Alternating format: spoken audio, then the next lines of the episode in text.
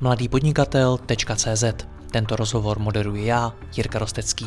Nemohl bych to dělat bez partnerů, jako je lídr v poskytování komplexních expanzních služeb pro e-shopy Expandeco. Má tým více než 50 lidí a pomůže vám se zákaznickou podporou, reverzní logistikou, překlady webu a s dalšími výzvami v rámci expanze do zahraničí www.expandeco.cz.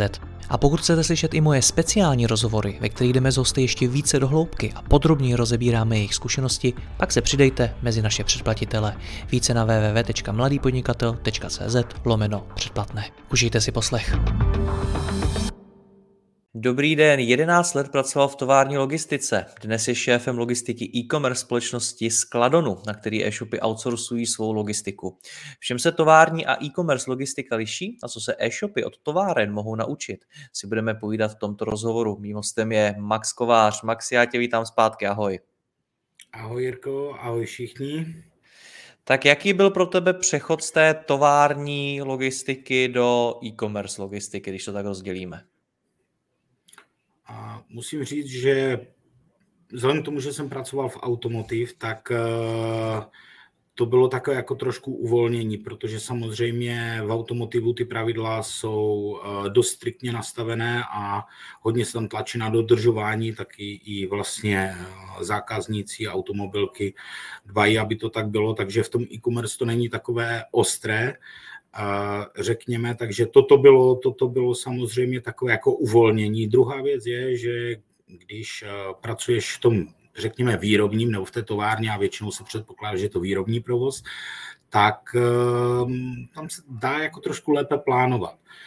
Když si vezmeme e-commerce, nikdy nevíš, eh, co ti do toho skladu přijde a v jakých dávkách, jako bavím se o objednávkách, takže nikdy nevíš, co ti ty lidi udělají a tím je to trošku jako nevyspytatelné. A zároveň zajímavé, že? Nicméně teď to znělo tak, že jak jsi mluvil o tom, že v té továrně, v tom automotivu jsou pravidla, která se musí dodržovat a je to tam taký přísný, tak to vyznělo tak, že v e-commerce je to taková diskotéka, že tam, tam je to v celku jedno. Je to chaos, je to tak? Ale to není, není, není to úplně tak, ale řekněme, že v e-commerce eh, si můžeš jako, dejme tomu, zabalit ten balíček pěti, deseti různými způsoby. A když dojde v pořádku tomu zákazníkovi, tak je to v pořádku. Ale když si vezmeš třeba automotiv, tak tam si ho nemůžeš zabalit, jak chceš. Tam si balení musíš nechat schválit svým zákazníkem, ten ti do toho samozřejmě bude kecat, a budeš ještě reflektovat potřeby jeho, výrobní, eh, jeho výrobních procesů nebo prostor, tak aby to balení, když ho eh, vlastně eh, ty naplníš a k němu do, se doveze a on ho zpracovává, tak aby on byl schopný na těch výrobních linkách ho zpracovat s tím, aby zabral co nejméně prostoru a další ty věci. Jo? Takže proto, proto eh, říkám, že to má víc pravidel, protože samozřejmě ty, pož- ty pravidla vycházejí z nějakých požadavků. Jo, a těch požadavků je tam uh, diametrálně víc než, eh, než v e-commerce. Tady prostě musíš v nějaké kvalitě doručit. Řekněme, musí přijít v celku a musí přijít v nějaký daný čas. Když to hodně zjednoduším, tak tyto dva parametry jsou jako dost klíčové. Jo? Hmm. Tak to Takže je ten, vlastně... ten rozdíl ta e-commerce logistika je jednoduchá pro tebe v porovnání s tou tovární? A v téhle části ano. Zase na druhou stranu, když si vezmeš tu tovární logistiku, tak většinou se tam vyrábí větší objemy a jdou tam dávky, dejme tomu, stejných sérií. Tady v tomto je to zajímavé, že samozřejmě jsou tam nějaké, uh, nějaké odvolávky a většinou máš uh, dlouhodobý, střednědobý a krátkodobý plán. Takže dlouhodobý plán ty víš, že svému dodavateli dodáváš třeba milion kusů za rok. A tu dávku samozřejmě rozmělňuješ na týdny, podle toho plánuješ. Takže se jako dokážeš tak jako si spočítat tu kapacitu, kterou na to potřebuješ, jak výrobní, tak tu logistickou. Jo? Budeme se vždycky potom bavit o té, o té jakoby sekci logistiky, protože jsem logistik, tak ať nás to netahá do výroby. Zatímco v e-commerce taky v pondělí můžeš přijít do práce a nemusíš tam mít nic. A taky v pondělí můžeš přijít do práce a můžeš tam toho mít desetkrát tolik. Takže v tomto je to jako dost nepředvídatelné a v tomto je to složitější, protože naplánovat tu kapacitu, aby si dodržel vůči, dejme tomu tak, jak my děláme fulfillment, vůči zákazníkovi nějaké saláčka, dejme tomu slíbíš mu, že dneska do 12 nebo každý den do 12 hodin budou všechny objednávky odbaveny a když jich tam máš pětkrát víc a baví se eh, v, v rámci jako tisíce kusů, tak se to nedělá úplně snadně. Snadno. Toto je jakoby jedna věc. Uh, druhá ta část toho, která není úplně jednoduchá, je, že tvůj koncový zákazník je, dá se říct, po každé jiný. Nebo v našem případě koncový zákazník našeho klienta je po každé jiný teď neberu ty, co mají opakované nákupy. Uh, takže ty odešleš třeba tisíc objednávek a z toho je 950 různých prostě zákazníků na konci. Zatímco když jsi v továrně, tak pořád jednáš jakoby jenom s tím jedním koncovým uh, tvým jakoby zákazníkem. Takže tam uh, 100 lidí 100 chutí. Jo? Tam se ti to stává pestrým a řešíš ty problémy, kde jinde to projde a, a tady ten s tím má problém, tak samozřejmě máš tendenci dělat nějaké nápravné opatření. Takže hmm. je to jednodušší, ale je to složitější. A jsou to tedy úplně oddělené světy, nebo se od sebe skutečně můžou něco naučit? A myslím si, že jsou a nejsou to oddělené světy. Když eh, jsem se bavil s mnoho lidma, tak oni se ptali na rozdíl mezi tovární, logistikou a e-commerce já vždycky začnu tím, že vlastně žádný rozdíl mezi tím není. Jde o, jako principiálně, když to vezmeš, tak tam není rozdíl. Potřebuješ dopravit z bodu A do bodu B v nějakém čase, v nějaké kvalitě a všechny ty umáčky kolem. Ale co je, co je jiné, to jsou ty parametry, o kterých jsme se bavili, to znamená, uh, u obou dvou nějakým způsobem buď nakupuješ ty vstupní materiály, a i v e-commerce uh, jsou jako hráči, kteří si vyrábějí své vlastní produkty. Takže určitě nakupuješ buď hotové, hotové uh, zboží, anebo nakupuješ vstupní materiály, jde o řízení zásob jako takové, jde o skladování, pak je tam buď ten proces výroby, anebo ho přeskočíš a vlastně rovnou distribuuješ a je to zase o té expedici, o nějakých dopravách a tak dále. Takže když to takhle vezmeš v kostce, je to naprosto stejný svět.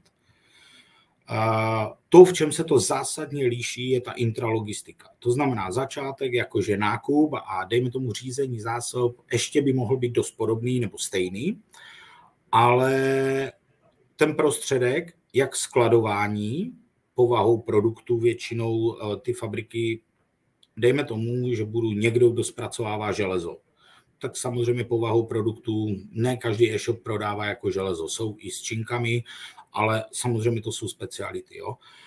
Takže tam, tam se to začíná lišit a samozřejmě uh, je tam obrovský, obrovský kus vklíněný uh, vlastně té intralogistiky, té výroby. Takže to tam bývá v té tovární logistice nebo v té výrobní logistice, tohle tam bývá navíc a samozřejmě můžeš si z toho vzít, protože spousta těch procesů pro tebe může být inspirativní, jak si vlastně vylepšit to e-commerce, protože e-commerce není to jenom o, o tom, že nakoupím, uskladním a v pravý čas někde vyexpeduju a prodám. Jo? Musím to taky dobře zabalit.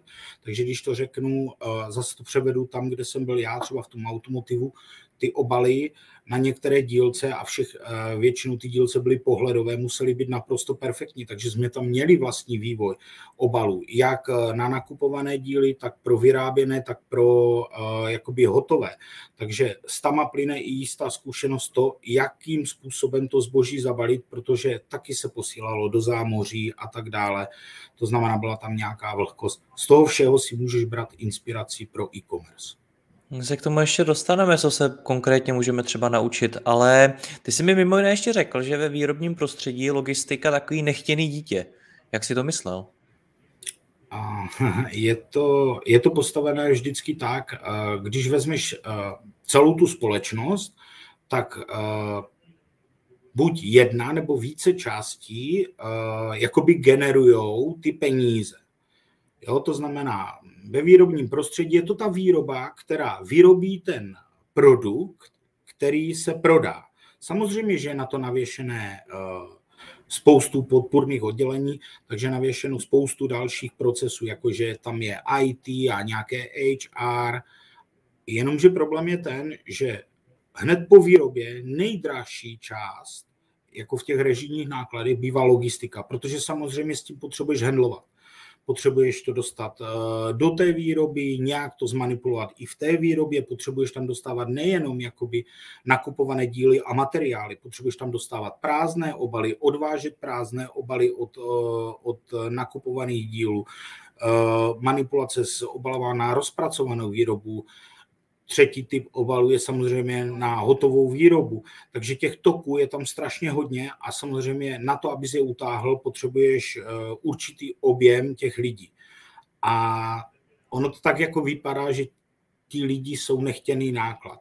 On eh, je to svým způsobem nechtěný náklad, ale je nedílnou součástí celého toho výrobního procesu. Bez toho se to prostě neobejde. Hmm. Spousta e-shopů, který doposud dělali jenom tu klasickou e-commerce logistiku, tak jak ji známe, ale buď to přemýšlí, nebo už zkouší dělat vlastní výrobu. To znamená, že oni se můžou posunout i tím směrem, o kterým ty mluvíš, a to znamená, že se jim to může hodně zkomplikovat, ta logistika. Je to tak?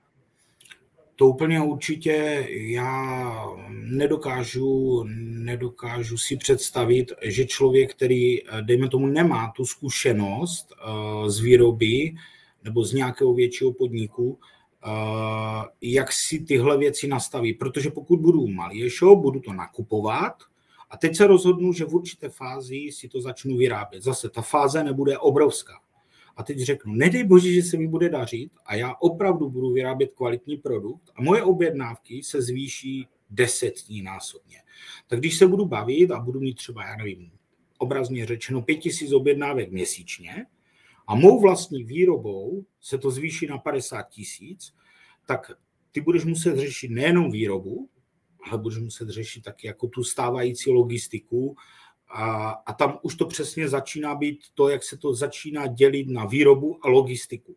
Protože výroba bude mít nějakou svoji vlastní logistiku i interní a vlastně to expedování a přijímání a řízení eh, těch zásob, tak to je jakoby ta logistika, která se děje bokem té výroby. Jo?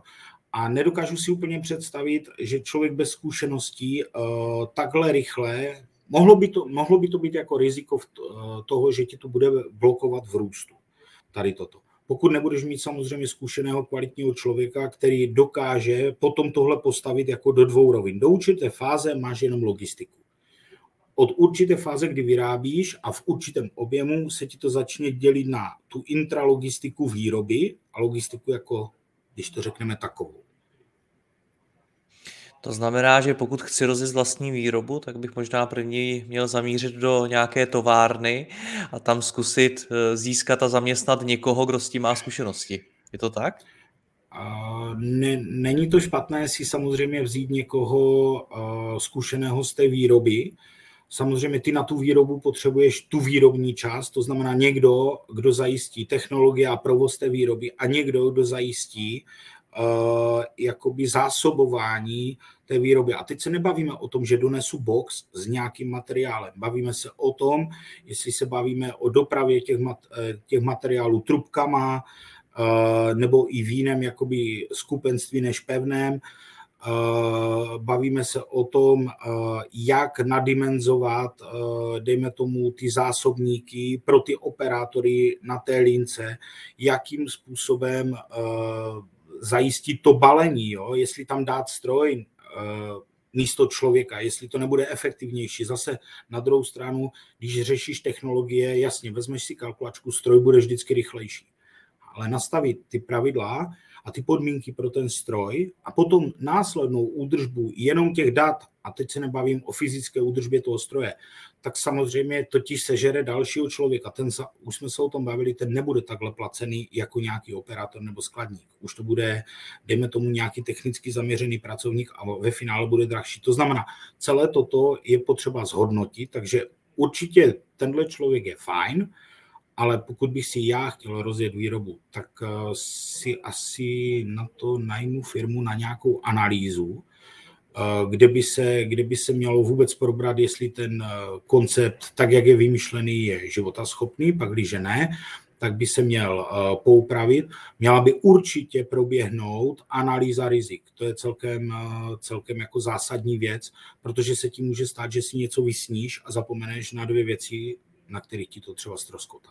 Takže zkušenost je fajn, ale měl bych tendenci, nechci říkat, že udělat audit nebo studii, ale asi bych šel do toho s někým, kdo je trošku už v tom kovaný a kdo má uh, praxi třeba i v různých oborech.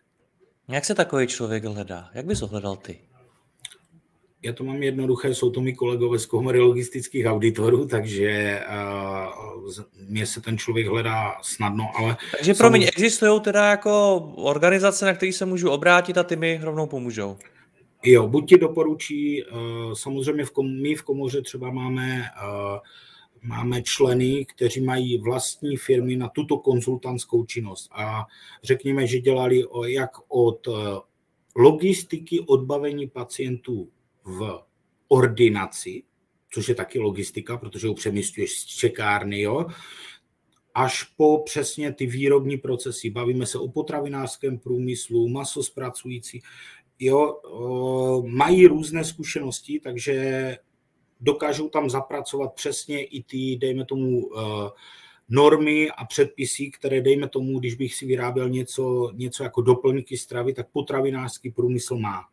Má to určité specifika, na které musíš dbát a musíš je zohlednit při volbě procesu a technologií. Rozumím. Dobře, pojďme se vrátit. Co, mluvíme primárně k e-shopům. Co se tedy e-shopy můžou od těch továren z hlediska logistiky naučit? Jaký hlavní zkušenosti by si vypíchnul? A určitě bych eh, vypíchnul jednu věc a to je svým způsobem eh, taková ta disciplína a morálka. Protože když přijdeš do továrny, většinou to bývá větší těleso. Nechci říkat, eh, jsou tady, jsou tady jako e-shopy, které jsou i jakoby větší, řeknu, můžou mít 300-400 zaměstnanců. Pokud já řeknu, že budu v továrně, kde bude, já nevím, 500 až 1000, 2,5 tisíce zaměstnanců, to už je obrovský kolos, odkud uh, jasné nastavení těch pravidel, ať je to personální, ať je to systém školení, ať je to uh, systém vlastně uh, přijímání nových lidí a proškolování do procesu, tak tohle všechno si z toho můžu vzít, protože řekněme, teď nechci nikomu ukřivdit, u malého e-shopu to může vypadat tak, že přijde tady člověk, on se mi líbí, vypadá dobře, mluví dobře, vypadá i zanícený, tak vezmu do skladu, takhle to s ním projdu, takhle mu to odvykládám. A pak můžu samozřejmě narážet na ty problémy, že ten e-shop mi poroste, těch lidí už budu mít 50 a pak začneš řešit přesně ty problémy. Já už jsem jim to říkal 50krát.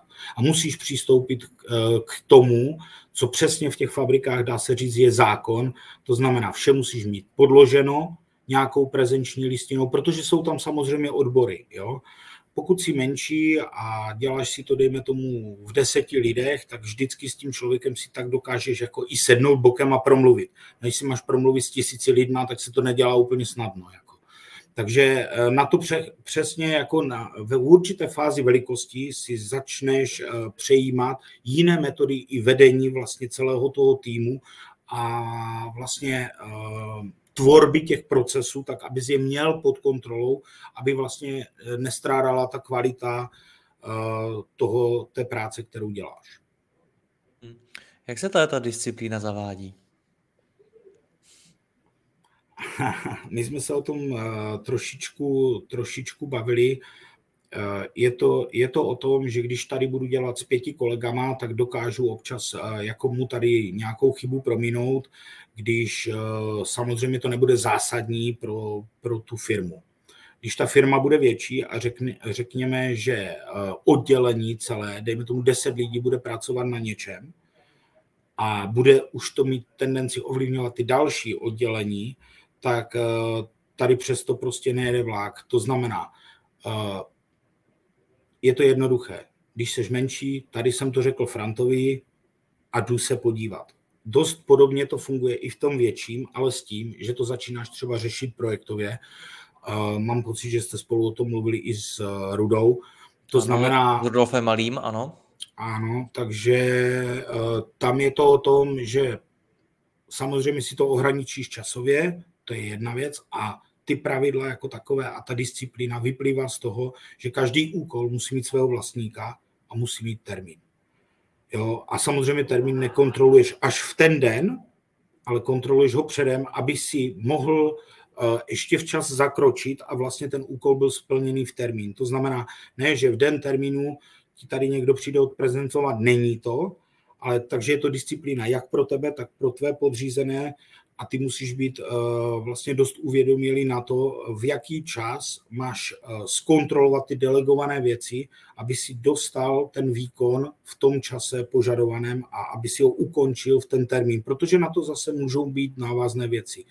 Takže spíš se to dělá jako tak striktně, písemně více, a dá se říct, že když člověk, eh, dejme tomu, má vzít propisku a položit ji na papír a tam se pod něco podepsat, tak takhle ti to odkýve každý, když si to tak povíte, jo, jasně, jasně. Ale když už tam má položit tu propisu, on řekne, no já ten termín možná nestihnu, jo, takže už, už začnete tam dávat ty relevantnější data, protože člověk jako má tendenci se nad tím jako tak zamyslet, jo, jasně to dám, jo, a pak se třeba z 50, 80, 90% stává, že ty termíny nejsou dodržené.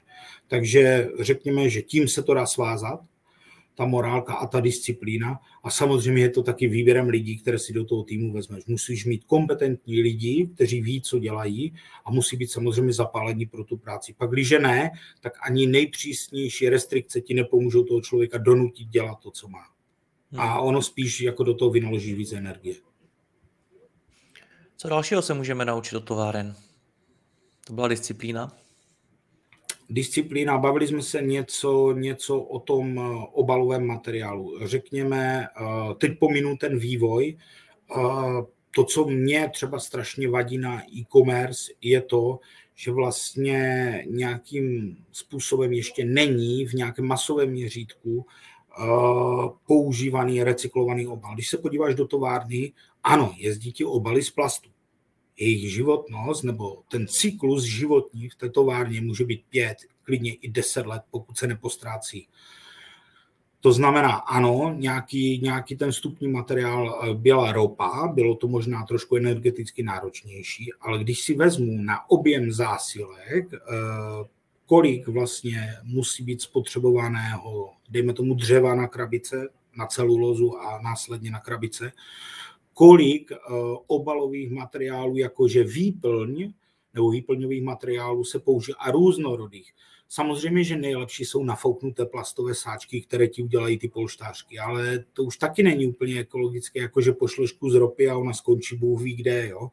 Takže toto si myslím, že si můžeme vzít všichni, co pracujeme v e-commerce, jako jedno, jedno velké téma, protože když se podíváš eh, po Vánocích popelnici, tak 50% Eh, těch kartonů je tam ze zásilek.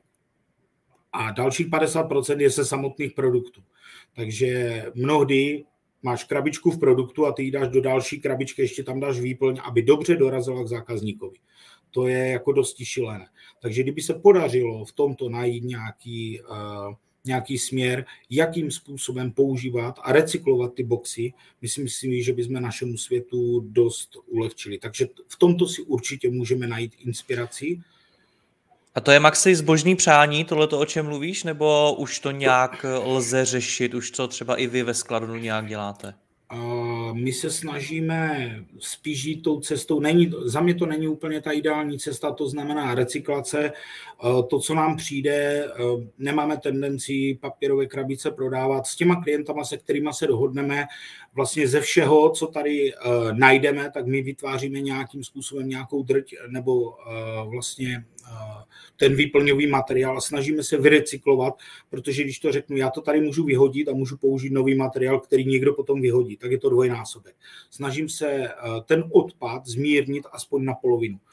A zatím eh, nejsme někde v procesu, že bychom jednali s někým a myslím si, že na to jako eh, někteří přijdou, protože někteří klienti, někteří dopravci přijdou používat ty obaly. Je s tím jako jasně spojeno taky to, že potřebuješ to stahovat zpátky, je tam jiná energetická náročnost, takže, ale určitě si myslím, že v budoucnu s tím někdo přijde. Bude to hlavně, si myslím, o otázka na doručování do těch boxů. To znamená, ty si to tam vyzvedneš z té krabičky a ten kurir zase, když přijede, tak nějakým způsobem ten obal stáhne zpátky do toho distribučního centra. Takže toto je jakoby za obaly. A když ještě zmíním možná jednu věc, takovou jako opomíjenou u e-commerce, tak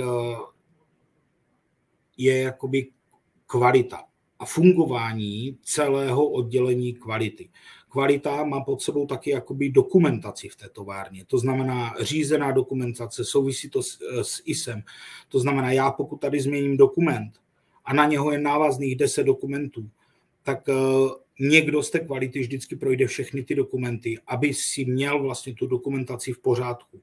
Tím, jak ti to bude nabývat, ten, ten tvůj proces a budeš, budeš růst, tak samozřejmě z té dokumentace se stane velký zhluk. To je jedna část za dokumentaci a druhá část můžeš eh, se inspirovat tím, jakým způsobem ta kvalita v té továrně funguje, protože továrna má jasně nastaveno, že 100% OK kusů může jít ven nemyslím si, že vždycky jako u e-commerce to je jako pravidlem. Jo? Tam si říkám, OK, když mám tady trochu poškozené balení, tak to asi možná projde, nebo něco takového. Jo? Nechci říct, že je to volnější, nechci nikoho urazit, ale určitě v tomto směru je tam taky dost inspirace. Super, napadá tě ještě na závěr něco, co si můžeme z té tovární logistiky odnést pro e-shopy?